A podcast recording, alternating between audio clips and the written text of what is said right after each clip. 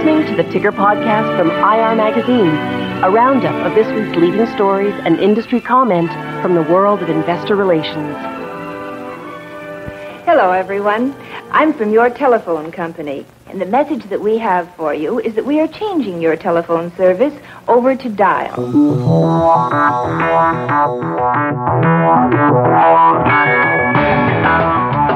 Hello again, everyone. If the dial isn't already on your telephone, it soon will be. You might have noticed your phone service has been radically changed of late. Instead of hearing the operator's familiar number please, you'll hear the dial tone. Its fancy name is video telephony. The video teleconference comprises the technologies for the reception and transmission of audio-video signals by users in different locations for communication between people in real time. Video telephony is a communications phenomena that will quite likely evolve. So, exactly what does the future hold for IR events? Well, we'll get predictions from a man who's immersed himself in streaming content for a quarter century. And it just so happens he has a new book out this fall titled Transitioning to Virtual and Hybrid Events. One of the problems with virtual is that I'm always one click away from leaving it. So you better make it something that I'm going to get captivated. On this Ticker podcast, Intrado Digital Media President Ben Chodor on what's next for virtual IR.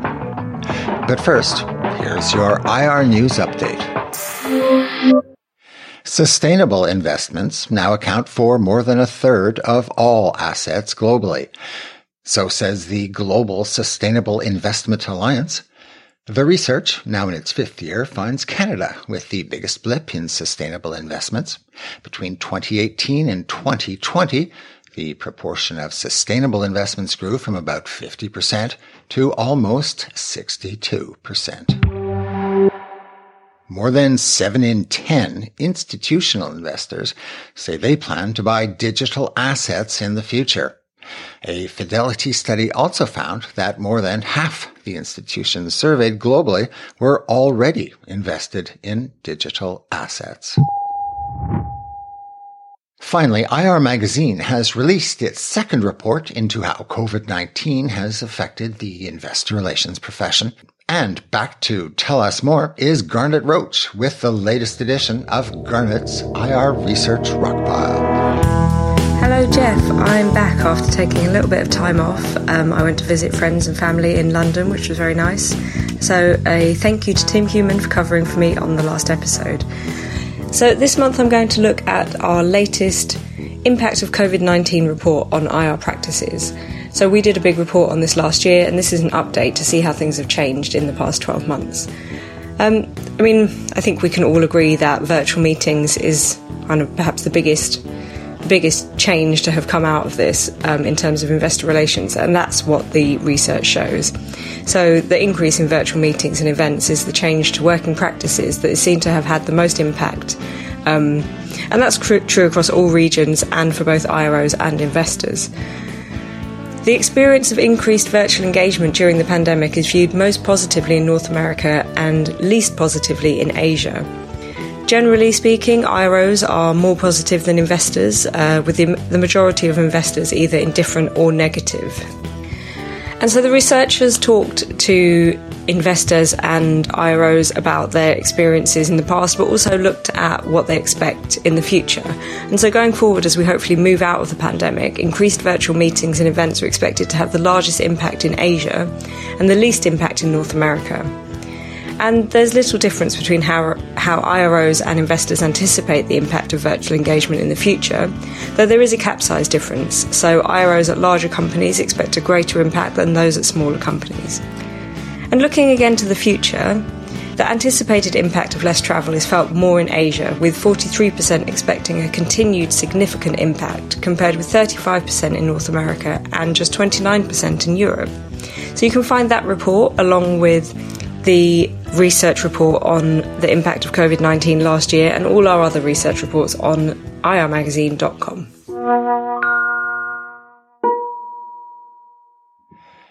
For IROs, 2020 was the year of the virtual event. This year, they're analyzing their event strategy options for next year and beyond. Here's my conversation with Ben Chodor on what to expect as we move forward. When this whole COVID thing sort of broke, what were you feeling at the i mean what was it like for you? I, am presuming like me many of your clients were like you, you you'd have meetings with them and they'd say no we don't want to go to virtual events because this that or the other reason and then suddenly they had to do that. Can you can you sort of if possible sort of describe that pivot of that that moment when people were going oh no i hate and then the conversation changes to well we got to have it and you know we kind of like it. Presumably they say that. I don't know. All right, I, I'm going to tell it in a little bit of a of a story, and and what I mean is one is like you know nothing good came out of COVID, right? Because COVID was awful, and it, I can't say anything positive. But um, with that said, I wrote an article seven or eight or nine years ago that was all about the future of IR events were online and video centric. And here was the reason why. So maybe I was six, seven years ahead of the times, and then COVID happened, and everyone was forced to go to where I was predicting they were going to go. And it's exciting, right? Because it was an industry that had a theme like, hey, if it ain't if it ain't broken, don't fix it, or this is how we always did it. And just because this is how we always did it doesn't mean this is how we should do it. Well, sorry, when and you I say the industry, you're talking about the event management industry? The IR. Uh, no, I think it's more about the IR okay. event industry. Uh, uh-huh. I mean, right. the event industry in general, similar, right? But I would say 25% of organizations did a virtual component to their physical events. In the IR space, it was even less, right? Because if you were going to do an investor day, it was about being there physically. If you were going to do a road show, it was about going to see. If you were doing a shareholder meeting, it was about being physical. Um, if it was an AGM in, you know, all over Europe, it was more about physical than the virtual. And when COVID hit, they were forced, and, and government organizations said you now can have your AGMs and your shareholders virtual events, right? And they happened, and they were successful. And people realized, like, whoa, I can do an investor day and still communicate and still do deals. And I could have a shareholders meeting and still take voting from my shareholders and mm. still engage with them and what my favorite part is where we're going into the next phase is, wow, we could do these as as hybrid, which means I now could have an investor day and do my presentation and people can see it physically in the room, people see it virtually in the room. And then when I do the one-on-ones with the with the investors or, or the analysts, some of them could be over video call while I'm sitting in the room. And then the next appointment I have with someone could be someone getting beamed in from Tokyo, right? So what's really amazing about it is we finally, this industry is finally embracing the technology and the power of, of being able to go global and bring what you're offering to where your audience is and allow your audience where they are to be brought in. And it's just, it's a, it's like a bright, bold new world and I'm so excited to see what happens in like the second half of this year and going into 22 in the space.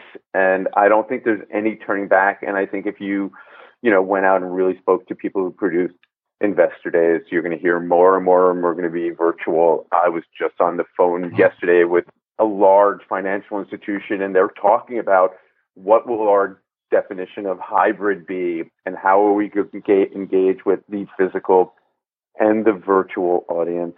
And then my other bold prediction, if we're just talking IR in general, is um, earnings, which already get streamed um, four times a year.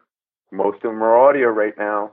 They're going to move to video, and and it's super exciting to be able to see the eyes of the of the CFO and the CEO when it's a good quarter and see them pound their chest and say how mm-hmm. great their organization is.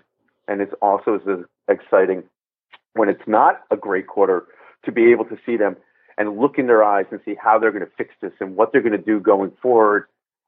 I just think there's no turning back. So I am just like, incredibly excited and jazzed about, you know, the next 12 months of this industry. So hybrid meetings and video earnings calls on the horizon, um, which until now IROs have been leery about.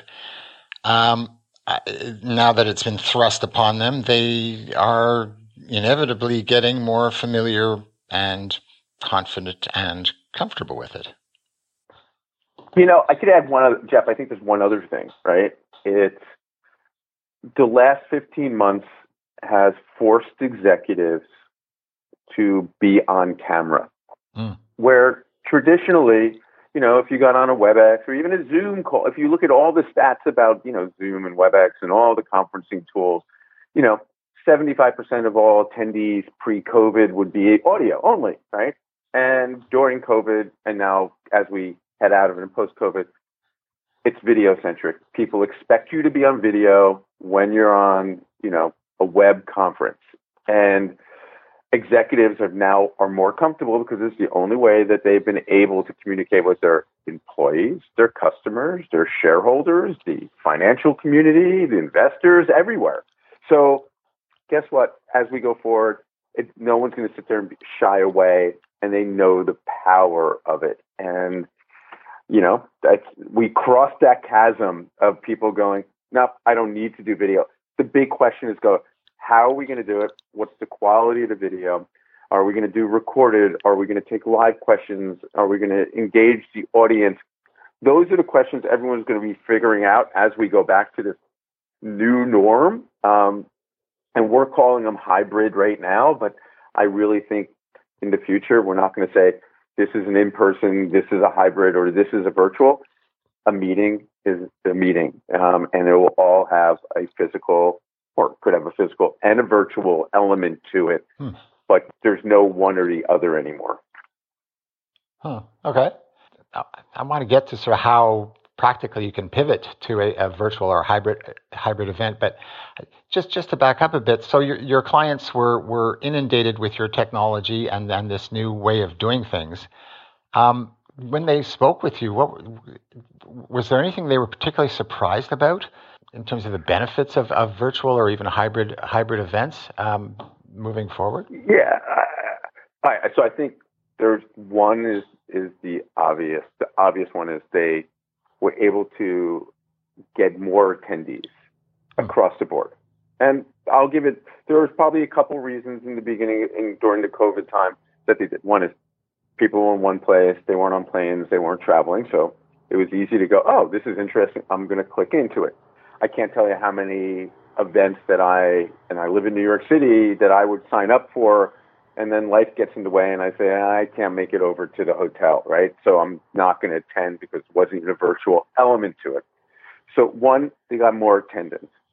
Two, they were able to do more programs in a, in a given period than a physical location where you pick a location, you have to promote it. It's that day. You know, you could actually also enable multiple time zones. So you could do an event and hit East Coast time and then do it again for the West Coast time and then do it for EMEA time zone and for APAC time zone if that's what you were trying to do. So just the ability to just not have to say, okay, we're doing it at 3 p.m. at this time at this hotel and doesn't matter if it's what time it is where you are, right? You you had the ability to do it multiple times and then another benefit that they were able to get on, on from it is the on-demand element of the content, where if I attended live, I had the virtually, I had the ability to ask questions and engage.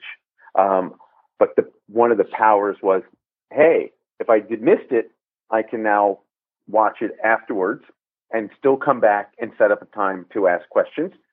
But also, if I attended it live virtually, or live physically as we go forward in hybrid, I now can go back to my office and I can tell some of my colleagues, you now should watch this because it's going to be available on demand and this content's really riveting. So it also enabled one user to help amplify your message and not just say, hey, I attended this and this was really good. You should learn more about it. You can actually sit there and go, here's the URL. Go here, sign up. You should part, you know, watch this content or engage with this content because I think this is something that my org or your org would be interested in. Pardon me, uh, just for my benefit, I mean, how is that different from, from what it would be before? They would they would.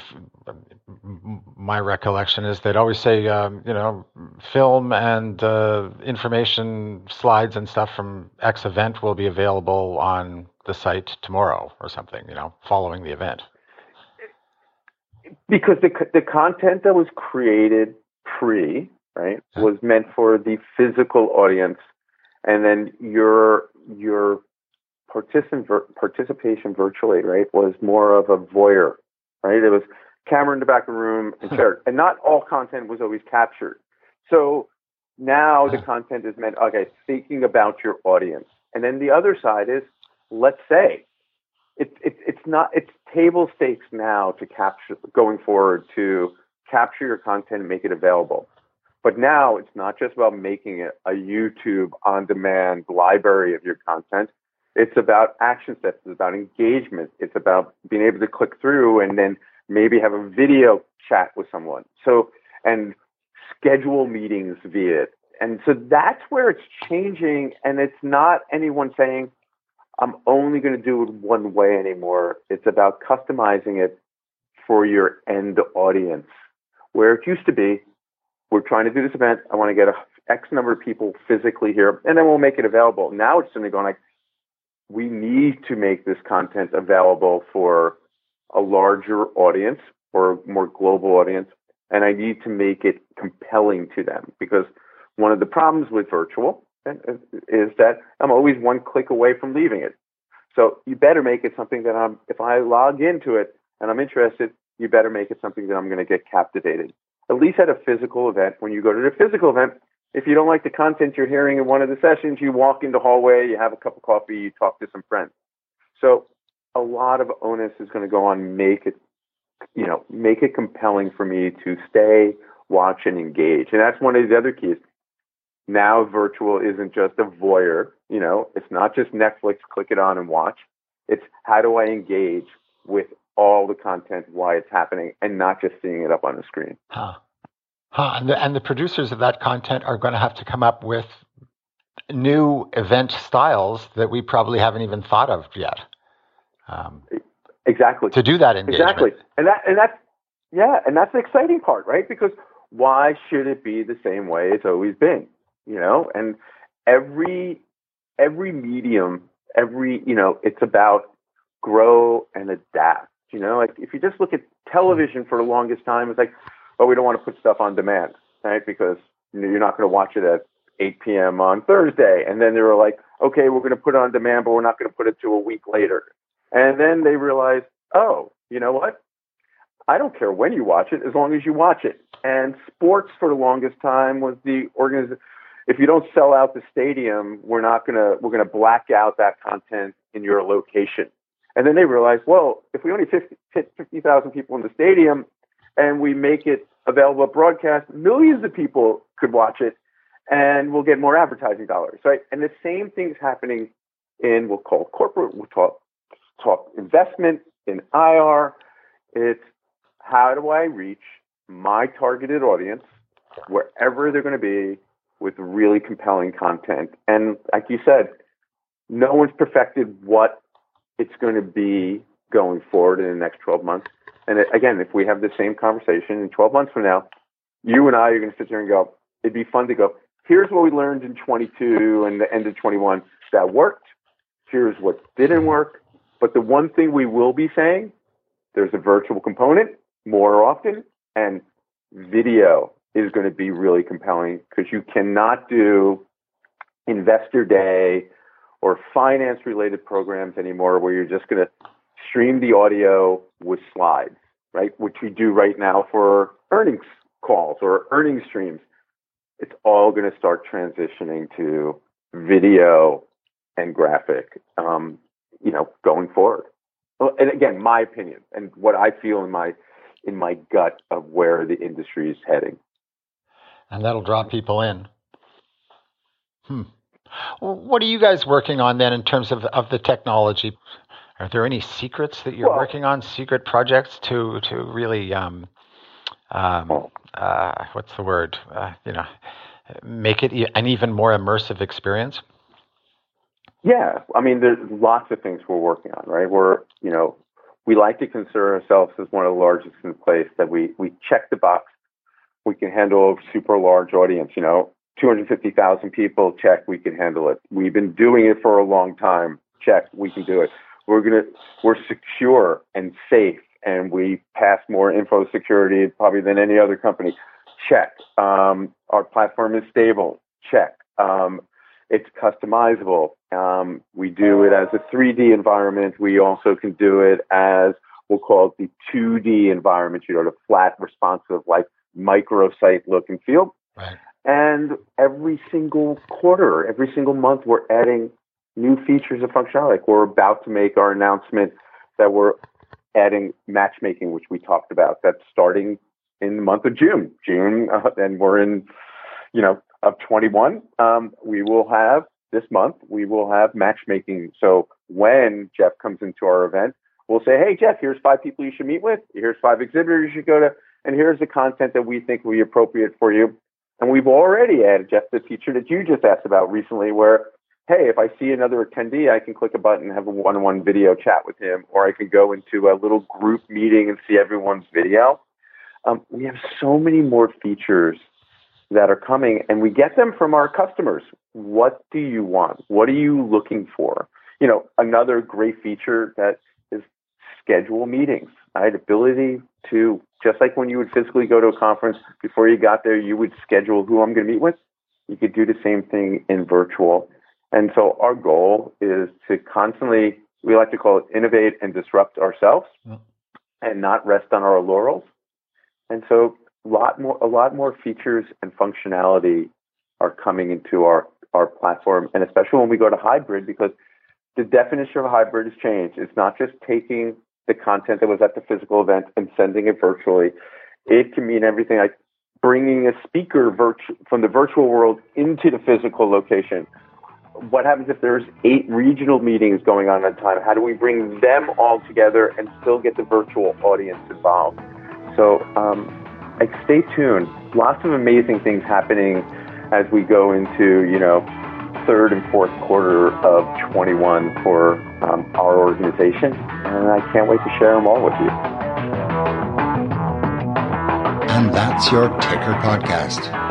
My thanks to Intrado Digital Media President Ben Chodor. In Montreal, I'm Jeff Cossette. W O four, nine, nine, seven.